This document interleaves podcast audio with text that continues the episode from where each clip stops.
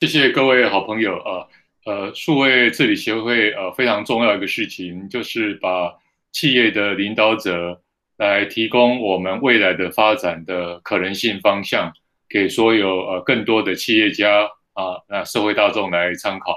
那呃，台中银证券呃是一个非常独特啊，那它本身有台中银行的母公司，够在地啊能够发展很多很好的服务。那呃，公司不在大小。呃，最重要的是他提出一个呃发展的策略，能够对于客户有呃很印象啊、呃、很优质的感觉。那台中银证券的董事长啊叶叶董事长，那他是我呃大概将近三十年资本市场的老朋友，对资本市场啊、呃、非常熟悉啊、在呃很多的证券商都担任过总经理或副总经理，对承销市场非常的熟悉。另一方面，他也非常热爱、呃、整个 COSO 跟内控怎么样达成公司体制的改变？那呃，秀慧要不要跟所有的朋友先打个招呼？秀慧，哎，各位大家好，是早上好，是谢谢谢谢呃，这个叶董事长秀慧，叶董事长真的很特别的啊，就是说除了资本市场，他有一个对一个社会的大爱，呃，他本身也在呃推动怎么样能够让呃整个台中银证券呃展现它的优质的特色啊，在观察整个台中银证券非常重要一个特色就是。能够呃在地的啊，那对我们呃一个非常呃清楚的客户，能够用啊普惠金融的角度哦，能够把呃整个的业务的基础能够呃做好。那呃秀慧，尤其在 ESG 的热潮之下，你觉得这样的普惠金融跟 ESG 有没有办法来成为台中银证券在中长期的主轴策略？你的看法呢，秀慧？嗯。因为其实，在担任台中银证券董事长之前，我是担任兆丰金控的董事。在那段时间，其实我有一些转折，也就是说，从证券业到底已经垮到电子接单七成以上、数位化的这样子的一个科技时代，到底金融证券业的。方向到底是什么？在那个阶段，其实我有机会比较多的时间去参与所谓的长照这样子的领域。那今年金管会又发现，其实就早就在推动所谓的高龄金融规划的这一块。所以说，ESG 是面对整个高龄少子化的台湾，到底要怎样去进行？所谓的整体的服务的效益的提升，所以说我觉得这本来就是一个大家要共同面对整个社会经济的变化。那就台中银证券来讲，因为它叫台中银证券，所以说一听一看就会知道说是一个比较 local 的一个在地关怀的一个角色扮演是一个比较重的。那我想我我们从两个方位来去思考 ESG 还有。在地的，或者是说普惠金融的这个层次，到底证券金融业在本业发展之外，怎样去兼顾到普惠金融的一个实现？那我我想我分个金跟细金，因为而且这不是局限于在台中银证券，而是要利用台湾证券业的很多的策略伙伴，还有它发展的特色，尤其跟数位比较有关的部分。那在个金很明显的，我们办了一个叫做台中银证券定期定额 ETF。其实 ETF 早就有了，定期定额也都很多公券商在做。那台中银证券加上去是什么样的意义？我必须让同仁知道，因为这不是很短期很大额的能够赚取手续费的，而是以最低的台湾最低的就是一千块的门槛啊，就是能够用定期定额。那这样子的。一千元定期定额也可以参与高价股啊、绩优股的投资，所以透过 ETF 投资标的的选择，那它可以选择高成长、高股息、永续 ESG 这些议题，来成为持续的投资人关注跟投资的焦点。我想这是一个，如果从营业员的角度看，这是一个收入微薄，几乎没有什么收入，可是还是要去往。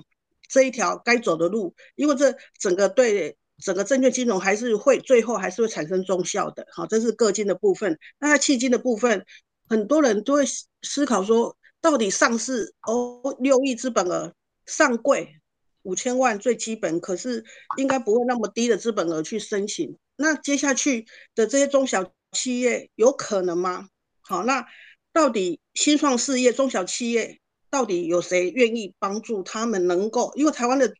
最大宗的公司家数是在中小企业。那在去年六月八号，其实我跟几几家中小企业签了财库辅导契约。为什么？因为也是看在数位化的这样子的主题，因为只有导入数位化、制度化，才能够把有核心价值的这些中小企业跟它的新创事业的上下游，哦，全部串联在这个制度化之下。因为只有制度化，才能够产生。信任的界面，因为只有透过数位系统的这种这种协助，能够创造作业的效率，而且能够精准行销，而且在制度化、合理化、公开化的过程里面去创造 trust 的检核的机制，这样子才能够帮助中小企业跟新创事业的成长。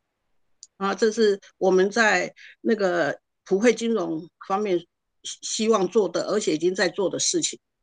非常棒哦，就是嗯呃呃目标跟策略都非常的清楚啊，尤其在呃整个中小企业的财库的辅导啊，能够把台中银证券，也许在过去承销不是我们呃那么大的基础，但是能够从根本做起，让中小企业借由制度数位化，能够建立它长期的发展哦，那我觉得这是一个非常重要的核心。另外，我想个这个个。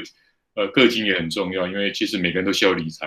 但是每个人的理财，呃，其实都缺乏一个呃最简单的工具，所以他个人用传统的理财，其实对他的退休或是成长都是呃有困难的。我觉得这两个真的是一个非常棒的策略，那也是一个具体的 ESG 的实践啊。不过呃，我倒也蛮好奇，就是秀慧你自己也有呃，听说也有呃去修一些社工的课程，拿一下社工的执照，你长期有没有想办法？把这两个有没有结合的可能性？把呃真正实体的人的关怀跟大爱，跟将来跟呃整个的呃这个服务啊、我们的产业服务有没有结合的可能性？这是一个蛮有趣的议题。是秀慧。其实最近，其实我也陪着同仁在修金金那个金融研训院的第一届的高龄金融规划师的受训课程。其实就会发现，很多讲师他们都是跨领域啊，从建筑。哎，再跨到长照，因为现在老人又有又住在老宅里面，哈，所以说最近也有发生一些那个不好那个悲悲剧啊，哈，就是说，哎，台湾的很多住宅是不适合老龄的未来的生活居住，所以说跨界是一个很重要的一个去面向高龄社会的，那主管机关也。是希望说高龄金融规划到底怎样让这个金融业能够协助高龄者在金融的安全、未来信托养老的安全上啊，所以说，哎，我无形中也发现说，我上个阶段所受的社工人员的训训练，然后考上高考社工师，我想在这个连结的部分是。无形中，在这个时刻，我想应该也是可以发挥比较大的。我就至少我自己定义说，我可以当同仁的书童，啊，希望把这个角度脚步能够尽快跨上去。因为在很多事情的推动初期，看不到什么利益，可是人员的培训跟培训人员去帮助我们的目标客群，那这个阶段是需要有人诶引导的，甚至说。牧人跟仆人这两个角色要同时兼具，就要诶往前跑，又要往后去做帮助者。那我很感谢，诶有过去的这段时间。那我想在未来，在高龄金融规划的领域，我能够再多能够参与。是好棒哦！就是台湾大概目前唯一证券商具有呃高考社公司资格，大概就是秀慧哈。所以呃。呃，这个秀慧呃说到呃做到，那也是用呃一个呃基督徒的呃信念啊来分享。那这个工作本身不只是呃 dollar sign，当然 dollar sign 很重要，这是企业的存在。但是价值啊，价值有时候比呃财务数字更重要。那很很呃很高兴看到秀慧能够把这样的价值跟实际的呃服务啊，甚至是业务能够结合在一起。那我觉得 ESG 最重要其实是跟核心业务合在一起啊。呃，秀慧，你刚才提到一个非常重要的事情，尤其在中小企业本身，你的财顾的业务啊，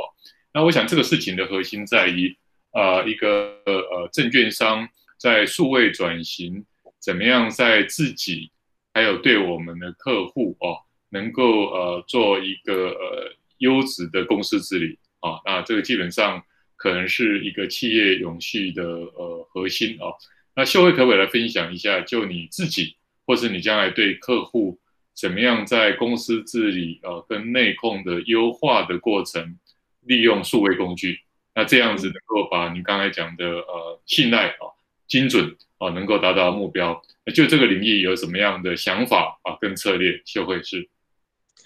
嗯，就是台中银证券其实成立到现在大概只有八年啊，它是台湾最年轻的综合券商，那。我们北中南只有五个据点，那可是这五个据点的分布跟我们百分之百持股的台中银行全省的布局是很像的，因为是以中部为主。然后在发展上，我们当然希望连接母行各分行跟台中银证券去年有转投资百分之百的台中银创投，那这样子的一个连接，希望我们当然希望进行差异化的服务。好，这是做本业的发展来讲。那其实公司治理跟内部控制，它是一个公司经营的两个面向。好，一个是在策略面的公司治理，董事会那个审计委员会，这个比较属于策略面的。然后在营运面的，因为企业面对很多风险，所以说营运面的企业风险管理需要每个部门能够针对自己部门的目标是什么，那目标达不成的风险做内控制评，因为。我们面对的都是授信，都是投资，所以说对于这些目标的对象，他们的公司治理好不好，他们的内控健不健全，其实对我们本身的营运的风险，其实也是相当的影响很大。所以说，在这两个面向上，我刚好因为过去在交易所的阶段，所以说我有机会参与 COSO 的法规化的。最源头也就是一九九六年左右，好，那在两千零二年中华公司治理协会成立的那一刻，我也有机会受邀担任理事，一直到现在。所以说，对于公司治理跟内控的相关的法规，我会有机会会比较熟悉。好，但是在从审查，从在证管会审查上市案的过程，可是。就会有两个东西，一个就是管理上原则跟量化的标准，这两个是相辅相成的。那如果利用量化项目检查，也就是能够让它数位化，很多管理的项目有些是可以用数位化的协助。好，那但是数位化是帮我们筛选出异常，还有辅导辅助企业的正常的运作更有效率。好，那如果有异常的项目，哎，再回归到原则的判断，这两个的把握是必须要能够有互互补的一个运作。那其实 COSO 曾经为了一个问题，就是说到底什么样子的公司的内控是有效的？就像报表是云端表达，总是要有一套标准。所以说现在所有所谓的 IFRS，那一样啊，内控什么叫健全的？那不能空口说白话，说哎我我的内控很好。所以说 COSO 它提供了一套内控有效性的判断标准。那金管会最新的修订版本是二零一五年生效的公开发行公司内部控制制度有效性判断项目。啊，那所以说在数位化的过程里面，其实。这个是一个非常宝贵的一个一个检查项目，好，那内控有效性的判断标准其实就是 COSO 所定义的内部控制五个组成要素，啊，包括控制环境、资讯沟通、监督作业，以及每个作业单位的风险评估跟控制作业。但是光光这五个组成要素还是需要有定义的问题，所以说 COSO 它在这些五个组成要素下面，它又列了一些评估重点。可是评估重点还是项目，所以说又列了一些考量的项目。好，所以说这些这一份的判断项目，其实就是公司治理跟内控制评最基本的检查表，也就是可以协助企业能够很落实在内控制评上的一个可以数位化的一个基本项目。而且最棒的就是说，这样子的 COSO 的采用是国际通行的。好，进入每个资本市场，包括大陆两千零八年，日本两千零八年，也都全部都是采 COSO 的基础，所以说这一套是国际通行的。那其实这样子的长期工程我一直在做。那到台中银证券一样，我也是在一开始我就是在培养 COSO 的种子讲师，因为他要懂得原则。然后他才能够去看待这些量化或者是被条列的项目啊，那项项目执行如果有异常，他才能够回到原则来解读这样子的异常是符合原则的，还是要怎样去改善？我想这部分的培训是跟管理的那个成熟度有关，所以说这也算是一个非常长期的工程。那我们上半年其实也曾。曾经派同仁去参加企业管理比较系统化的实力经营演练，其实就是走上数位化，怎么样去协助，尤其量比较大的中小企业，能不能透过这样子的实作的种子讲师的培训，能够让原则跟量化，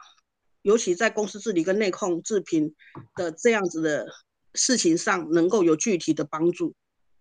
这目目前我我能做的，我是先进行到种子讲师的培训。是，所以呃，我想，嗯，呃，这是一个呃企业数位转型，当然，呃呃，当然呃，整个营运面也都是数位化，当然内控更要数位化。那每个都在产生价值，尤其在内控的价，内控数位化的价值本身，能够把我们过去所想象的内控的有效性。能够过获得呃更具体的实践啊，所以看起来未来呃整个的呃呃包括台中银证券的数位转型，或者是呃这个未来我们期待客户的数位转型，那都需要呃善用我们讲的是 A B C 哈，就是 AI、Big Data 跟 Cloud。那这个部分可能在呃台中银台中银行或者是台中银证券，呃呃整个数位转型的策略大概是怎么样？那有没有想把呃我们刚才讲的呃公司治理跟内控的数位转型当做一个呃优先的策略？这个是不是？然后将来呃跟未来的呃整个集团的云端管理哦，那这个 A B C 的一个 model 有没有想到这个样呃在开始在规划这个大的策略？到目前是董事讲师，那目前下一步呃未来三年呃这个秀慧至少从台中银证券这个部分。有什么策略规划？秀慧是，嗯，大概从两年多前，我们大概在这个部分，因为我们是子公司，那在这，那我们迄今的成分也蛮高的，所以说我们第一阶段，我们跟中兴大学、跟成功大学都有 FinTech 的产学研究的合作，而且它的范围大概包括企业的二十多项的需求，跟大概有。将近十项的金融应用的场域，那当然中间会包含 ESG 在授信端的应用的议题。所以说这部分我们在第一阶段是跟学校做场观研究的合作啊，怎样子的资料，还有怎样子的客户需求，因为最后还是希望能够在实际的金融应用端有这个连接啊。那那我个人刚好在。今年的四月接任中华巴士事业模式学会的理事长。那对 COSO 跟巴士事业模式的串联应用，我们也是希望说有进一步的推展。那透过云端数据管理，协助企业诊断，然后管理效率改善，那这些都是这个学会它本来就有的期待跟目标。那其实刚才有提到说 COSO 内控制品的架构的导读。跟实际运作的大数据分析，这两个如果能够相辅相成，其实可以加速这一套全世界主要资本市场通行，而且也都已经把它内控法规化的管理工具，嗯，因为已经法规化了。那如果说能够加以结合的话，那事实上是可以提升它整个的运用的效能。那对于健全公司治理、实践 ESG 都有直接的帮助。那其实像公司治理讲求的是 transparency 透明度嘛，哦，是一种资讯沟通。然后底层像老师有推荐的一一本书叫《长思短想》，董事会它是在。控制环境的这一个部分占了一个很大的角色扮演，董事会跟管理阶层在控制环境到底怎样去衡量公司长期跟短期的目标达成，对于奖酬怎么样去引导，其实这些都是公司在行硕的控制环境。那这样子的一个项目，事实上完全跟内控制品相关，完全跟公司每年在 annual report 上所呈现的内控。声明书其实它都可以涵盖在整个的运作范围里面，哦，那其实要将公司治理内控制品把它数位化，我觉得比较真的有一个具体可行的基本法令依据，因为 COSO 已经被法规化，那那个依据叫做《公开发行公司建立内部控制制度处理准则》第六，其中有一个第六条第二项为。很多效率性留一个空间，也就是说，COSO 还有主管机关，他把判定的项目做了公告。好，那除了这个公告的规定项目以外，他也允许企业依照实际的需要，可以自行增列必要的项目。所以说，公司如果在提升效能、提升更好的 ESG 的那种自自我期许的。那种要求，或者是说对于健全公司治理、资讯透明这部分，愿意往更高层次的部分做提升，跟有标杆存在，那其实在法规里面都已经存有可以自行增列的部分，那只是有第三方，也就是像数位治理协会这样子，愿意能够帮大家导引到。不同一个最基本的遵循，还有更高层次的公司治理跟 ESG 的要求，都可以在这里面把它加加入。那台中银证券，我我们刚才讲说，前面几年是配合大学的这个 FinTech 的产官研究，那我想今天。有数位治理协会愿意那么积极来做这相关的工作，台中影证券也愿意配合数位治理协会来做后续的推展跟建制的工作。是这个这个秀慧就这个领域的议题，这个真的掌握非常的呃精准哦。那呃本身我们个人觉得就是说呃希望能够借着呃刚才讲的种子讲师产学合作，到了未来就是呃在自己或者是对我们刚才。所谈到的对呃很多签署呃财顾企业的中小企业能够呃适用，那我觉得呃这个领域的发展，我想呃长期应该会掌握价值啊。呃，秀慧的最后一个问题，秀慧在呃资本市场已经三十年，希望未来假设我们在职场还有十年，你最希望什么事情会发生？希望能够一个哪些美好的目标其实是可以达成？秀慧干嘛？因为我觉得，从我念正大快研所，我觉得很多东西就是能够回到公司治理的最基本原则，就是，哎，能够大家追求效率，嗯，好，就是资产，所有的资产都交到经营团队的手上。那台湾其实对岸曾经也非常羡慕说，哎，台湾资本市场发展那么早，其实那个金融事业又那么密集。所以说，这中间的人才培育是一个真的很美好的一个一个资本市场的一个环境啊。所以说，哎，这些总资产都交在这些经营团队跟董事会的监理之下，那能够追求自己最大的益处之下，能够兼顾这些债权人跟投资人的权益，把公司治理好好做好。那好好做好，就像说透过 ETF，能够哎有另外一个。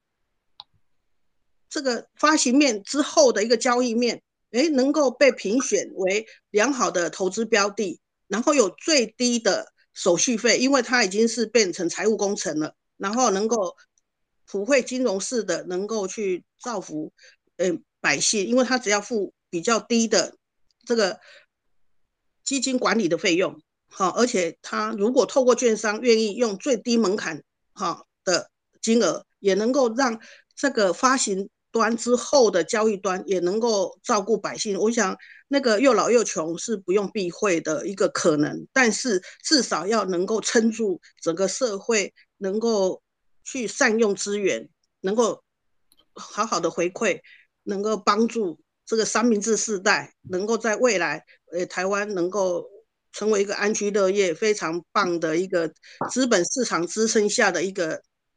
能够做好安养，还有支撑三明治世代的经济力量的一个社会状况。